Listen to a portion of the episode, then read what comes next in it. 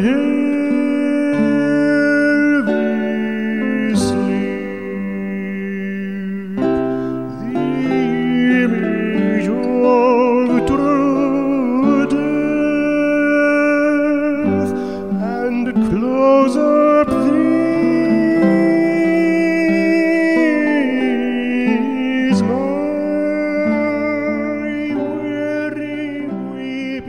Welcome to the Philip K. Dick Book Club.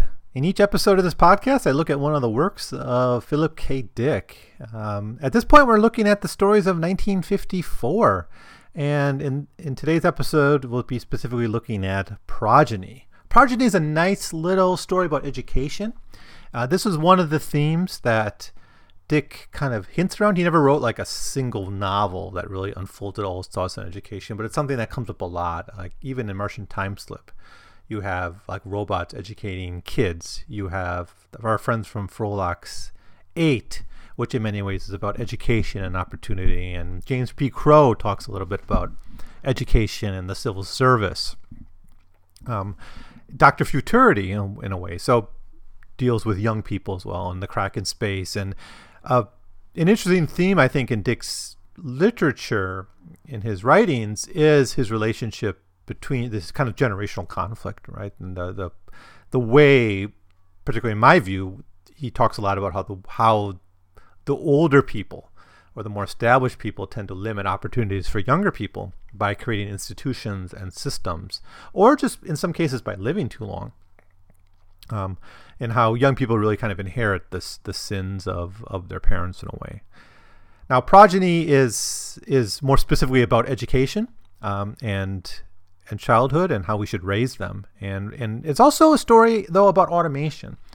Uh, in this case, automated kind of upbringing. Um, automation is something Dick was increasingly interested in at this point in his career. In 1954 and 1955, he publishes uh, this story. He publishes um, Pay for Printer and Autofac and, and a few other stories that really get to this this issue of, of, of an automated economy. And here we have a, an example of an automated, almost educational system or, or even full blown child rearing. So, um, Progeny. Well, Progeny was published in If. If is the name of the journal of the magazine, a very f- famous uh, sci-fi uh, literary magazine of the time. Uh, in the November of 1954 issue. You can find it in the We Can Remember It For You wholesale, the collected stories of Philip K. Dick, Volume Two. Um, and I don't know if it's been reprinted anywhere else, but I have the I have the collected stories, so that, that's where usually I'll, I'll get them from. So as the story opens, we meet our main character, or one of our main characters, Ed Doyle, who's rushing to the L.A. Central Hospital by robot taxi just after hearing news that his wife Janet is about to deliver their child. So uh, kind of a classic scene we've we've seen plenty of times in movies or things. Of course, we have a robot taxi, and that, that's the first sign that we're in an automated economy. Something Dick uses a lot to suggest that. He's from the colony on Proxima, but brought his wife to Earth to deliver the child in a better environment with better health health systems. So there's a little bit of hints there about the frontier. At the hospital, Ed learns that the child has already been born, and they meet a robot doctor. So obstetrics and gynecology are operated by robot doctors. The robot's called Dr. Bish, B I S H, and he provides all the details. Bish reminds Ed that the boy will be called Peter. Now, it's not what do you want to call your boy? It's it's a reminder, and this has been predetermined by the system that the boy will call Peter. And like I don't know why. Is it that they're they don't have enough Peters that name, or or the names are rotated or drawn out of the hat? But his name has been predetermined. They're allowed to look at the infant from afar, while Bish reveals that the body is in good health from every angle. Ed wants to hold the baby, but this idea horrifies his wife Janet. And on his way out, Janet confronts Ed about this very embarrassing request and accuses him of trying to ruin the life of their child. This, you know, so we got that important point here in that in this culture, the idea that you could touch your child, the idea that you any human contact with a child would damage their upbringing. Janet assures him that the child will be well off since he is from the best eugenic stock. So we have a eugenic system as well. And now I don't know if Ed Ed and Janet's marriage was predetermined as well. It's it's probably likely here. That's something Dick had done before in like the uh, the world of talent, but that was about mutants and posthumans. But this idea that that robots could, or not robots, but that people would be have their mates chosen for them for the benefit of the species is something Dick has played with before. Ed wants to know how long Peter will need to stay with the robots, and Janet explains, and this is kind of for our benefit as the readers, that Peter will be raised by robots for nine years. Obviously, Ed would have known that. He'll only be allowed to return to humans when he's less plastic, and this was the exact term they used plastic, less likely to be kind of transformed or corrupted by human influences. Robots have proven to be the best at raising children. They are not afflicted with emotions. They can prevent the passing on neuroses and other quote, quote unquote warped developments. Ed comes to terms with the fact that he will not see his son for nine years. And nine years later, so we get a jump ahead, no reason to stick around with Ed and Janet during the nine years after that. Nine years later, Ed Doyle meets Dr. Bish. Bish tries to banter with him, but Ed insists on seeing his son. Bish informs him that he's been moved for specialized training to the Biological Research Station, so he's going to be trained to be a biologist. Bish attempts to convince Ed that it is best not to see his son because he's at this critical point in his training and that he has the potential, potential to become a great biologist. Now, here, if you want to be hard on the robots and the whole system, you can be, but notice we have a nine-year-old who's already being trained, basically, at, you know, it sounds like graduate level training in, in biology, so maybe something works here. Ed insists on his legal rights to talk to his son, and though, and which which apparently he has. So Ed meets his son Peter. He takes Peter out for a drive, and we get this really awkward kind of feel that we might have in, you know, where a deadbeat dad maybe comes back and sees his kid, or, or even like, you know, divorced parents who don't see their kids very often, and they try to touch touch with them, but they don't really keep up with them day to day, so it's it's kind of awkward and weird. That's a little bit what happens here. They discuss Proxima, they discuss their first meeting when he was born and all this, but when they get outside the city, Ed sends the driver back. Ed starts to smoke a pipe, telling Pete, so they're kind of out walking around and he's smoking a pipe. Ed uh, tells Peter how he moved to Proxima when he was 19 and now how he runs a maintenance business. When a squirrel goes by, Ed is delighted at seeing it. But seeing the animal is one of the reasons he likes returning to Terra, because these, these animals don't obviously exist on the colonies. But these delights are in decline. Everything's becoming urban and mechanized and automated and all these things. Peter never saw a squirrel, though. Now, he's a biologist who never saw a squirrel, or he's training to be a biologist. So that's an interesting observation. Ed is bothered when Peter seems so content with a life that was planned for him by others. He remembers his own youth, and he talks about how he walked around and played outside and all these things that, that Peter will never be able to do. Ed suggests that Peter goes with him to Sirius, the newest frontier, and they could just start off, you know, in the frontier. Kind of have a good life, and it's something that P, uh, or sorry, Ed desperately wants. He desperately wants to get free of this whole universe, and he's always running to the frontier. So um, he he returns to Earth occasionally, but he just wants to be away from this this this this world that took away his son, essentially. But Peter just kind of smiles and smirks at this idea that they go to Sirius together. He has no interest at all in that. So later on, Peter is back with Dr. Bish, and they're going over the paperwork on the visit, kind of debriefing him on the visit. And Bish asks him about his visit, and Peter tells him that Ed is very emotional, and he has a pungent odor very similar to the smell of the animals in the lab. And the two of them exchange a smile of mutual understanding. So it seems that they're successfully training Peter into being uh, basically a robot uh, emotionally. Like he doesn't, he he he's even has this. He sees his own father essentially as an animal because of his emotions and his sense and all the all the things that that Peter would never grow up with and never experience. So that that's the tale. It's a really co- nice confined tale. It it doesn't really have a have a whole lot of dimensions. I, I think besides the frontier and education, it, it's kind of contained in that, and automation. Those three themes really are are combined here. Um, progeny can be read as a warning to parents who find it comforting that other people kind of raise their kids in their most formative years. Uh, we we're horrified by this story certainly, and this idea that we could have institutions or machines or things raise our kids. But I think if we're honest with ourselves, we'll realize we actually do this a little bit more than we should. You know, most during most of the year, during during most of their waking days, kids are in public schools, where of course there there's people around, but they're they are being raised by by other people. So this is just a logical extension of that. And then schools don't really make children independent in general, but it does make them independent of their families in a way. Um, by the time they're in first grade, children spend most of their waking, from the time they in first grade, children spend most of their waking days and times with teachers and classmates. And the status in there is determined competitively by examinations rather than their families or communities. And I'm not necessarily saying going back and let's re, re, re go back to the time before common schools.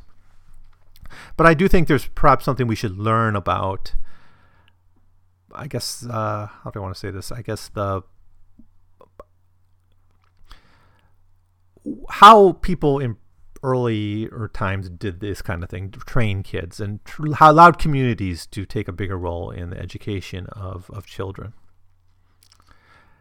Even Peter's disgust at his father, placing him in the same level as a lab animal, has parallels with with I think some ways that education affects the family. Maybe not so much primary education because nowadays kind of everyone goes through that. But if you if you're from like a first generation college educated, you know, the first generation of college education in your family, right? You you might come back and and lose some of the ability to talk to your family, right? Especially if you go through graduate school and you come back, and something I did. And it can sometimes be hard to reconnect with them and you look at your family in different ways. Now that might just be part of growing up and, and seeing your parents in new ways and seeing your hometown in new ways. But um, that's the thing. I mean, we certainly have this in some novels that Dick wrote, such as Cosmic Puppets, where someone goes back to their childhood home and sees it in entirely new ways. And I think that's an experience many of us share. And of course, in the in the United States, in particular, Americanization programs in education, in public schools, and in workplaces work to suppress immigrant ethnic cultures and replacing them with more of an American identity. In doing so, they may have made it more difficult for parents and children to even communicate or to understand each other. Now, I'm not sure if Dick had public education in mind. I think he was thinking more in terms of automation, but he definitely was expressing concerns about the growing isolation between generations and how change and technological change or ecological change is going to create this divide. And I'd be very interested to see how this generation raised in this digital environment may look at older people who maybe went outside and played when they were kids. You know, it's not to say that playing outside is better than doing stuff on YouTube um, necessarily, but it, it's going to create a bigger gap between the experiences, right? You can't necessarily talk to your kids in the same way about like when I was a kid, I played baseball. And, you know, uh, do you mean MLB the Show? I like that game. You know, it's it's a it's a very I guess an awkward conversation, and I'm here kind of imagining things, but um, that might be partially what Dick is getting at. Um, now, it's not matura- that maturation away from your parents' moral and ethical systems is bad. In fact, it's necessary. It's it's really important, and but we need to question what replaces it. In the case of progeny, what replaces the father-child relationship is this artificial bureaucratic logic. Um, and if you want to say, say Dick feared children, this is a good story to look at to argue that he did kind of have a negative, hostile view towards children. But eventually, by the time we meet Peter as a nine year old, he's a robot already. So he's, he's barely a child in any sense. That childhood's been stripped from him and taken him from entirely. And, and the reason why is because his entire education was done through an artificial bureaucratic logic. Peter has a, surrendered his ability to choose his own future. Instead, he is placed in a certain profession. Right? Now, is Ed any better? Ed says, let's go off to the frontier together. Let's be farmers or whatever, right? So, you know, and parents have always done this, impose their dreams on their children. So it's the only one here who doesn't have a choice or, or, or, an attempt to try to. The only one here who's not trying to direct Peter's development is Peter himself, who, who has no choice at all. Unhappy with the career choice the robots chose for his son, Ed tries to get Peter to follow him on his wanderings through the Terran colonies. Now, there's no wife anymore. Janet's gone, so where there's just a genetic pairing and for procreation, and they're not really married, or what? Um, you know, she's not part in the second half of the story at all. But this is a tension that needs to be worked out. I think in a way that preserves the Promethean spirit of youth and the humanism that seems to make a functioning society livable. Now, it seems to me that Ed may be the owner of the more youthful, bold, and creative and imaginative spirit of his son. And here I want to go back to what I've been saying for months and months now is that Dick needs to be looked at in many ways, at least in the 50s, as a frontier writer. So for Ed, the future is the frontier, not Terra. Although he comes back to visit it, but he's always looking out to the future. And this is also a way to break free of, of kind of a social stagnation. Now we don't know enough about this this world to know if if it isn't stagnated. I mean, that's it's training professional biologists by nine years old, so there might be something there. But the cost of giving the bureaucracy the right to raise our children is most striking here. Ed lives and works in the colonies. Peter will live all his life in a research lab on Earth, probably going out very slightly because he can't even stand the smell of of people. He wants to be in the sanitized environment. If you've seen Blade Runner 2049, there's a character who's kind of in a similar sort of circumstance, kind of in a lab because I think she has health problems or something. We see the expected dynamic the conservative father trying to hold back the wanderlust of youth. But it's inverted here. The father is the one who has the wanderlust, that wants to go out and explore the world. Ed's eyes seem to light up when he thinks about the untouched frontier. Quote, do you think you might be interested? Would you like to hop onto Sirius and take a look? It's a good place. Four clean planets, never touched. Lots of room. Miles and miles of room. Cliffs and mountains. Oceans. Nobody around. Just a few colonists, families, some construction. Wide, level plains. In contrast, Earth has become a place of dreadful decadence and banality. Perhaps the robots who raise Terran children will promote this scientific innovation. Well, we don't really have any evidence of that.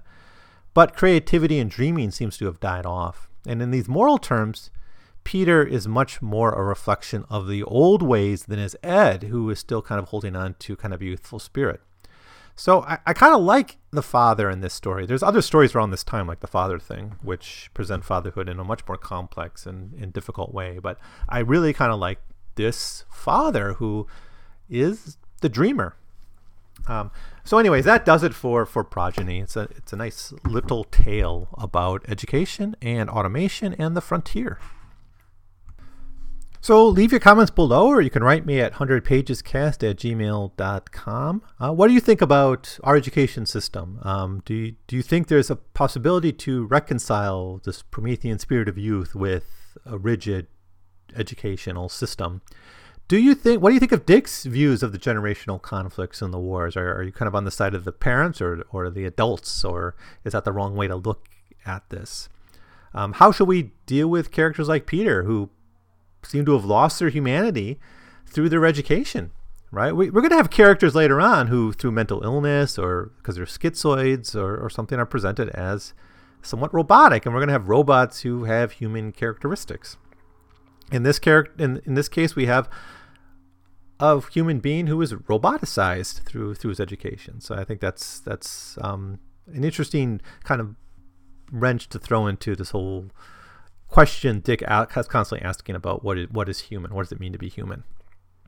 Um, so that does it for for progeny. Um, I'll be back shortly with I believe the Turning Wheel, and that'll be the next uh, novel or next next story we'll look at. So thank you so much for listening, and I, I hope you are reading through Philip Dick stories with me. Um, if well, if not, come back anyways and listen to my comments on the next of his stories. Thank you again for listening.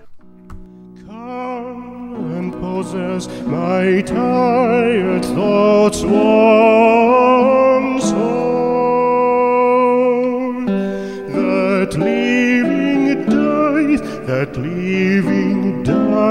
that living